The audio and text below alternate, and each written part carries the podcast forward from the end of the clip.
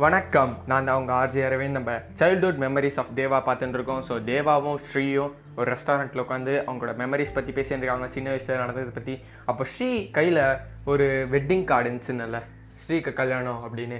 ஸ்ரீ யார் கல்யாணம் பண்ணுறான்னா ஸ்ரீ வித் தனுஷ் அப்படின்னு இருக்கு ஸோ தனுஷ் அப்படின்னு நினைக்கலாம். என்னடா இது ஸ்ரீ தனுஷ்? இந்த பேரே மேட்ச் ஆகலை அப்படின்னு. என்ன பண்ண? மாப்பிள்ளை தனுஷ் தான். அவர் பேரே அப்பா மாற்ற முடியும்? ஸோ தேவாவும் ஸ்ரீ கடைசி வரைக்கும் செம்ம நல்ல ஃப்ரெண்ட்ஸாக இருக்காங்க. அவங்க ஃப்ரெண்ட்ஷிப்பை நீங்கள் வந்து பிரதர் அண்ட் சிஸ்டர்னும் சொல்ல முடியாது லவ்வர்ஸ்னு சொல்ல முடியாது.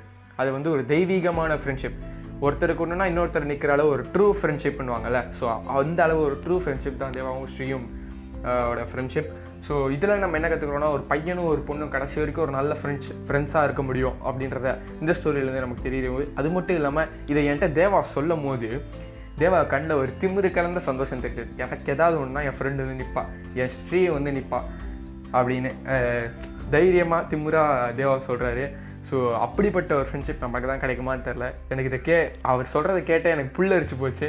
ஸோ நான் நான் சே நமக்கு ஸ்ரீ மாதிரி ஒரு ஃப்ரெண்ட் இல்லையே அப்படின்னு லைட்டாக ஃபீல் ஆக எனக்கு புரியுது. ஆனால் என்ன பண்ண? தேவா கொடுத்தது பிரச்சனை.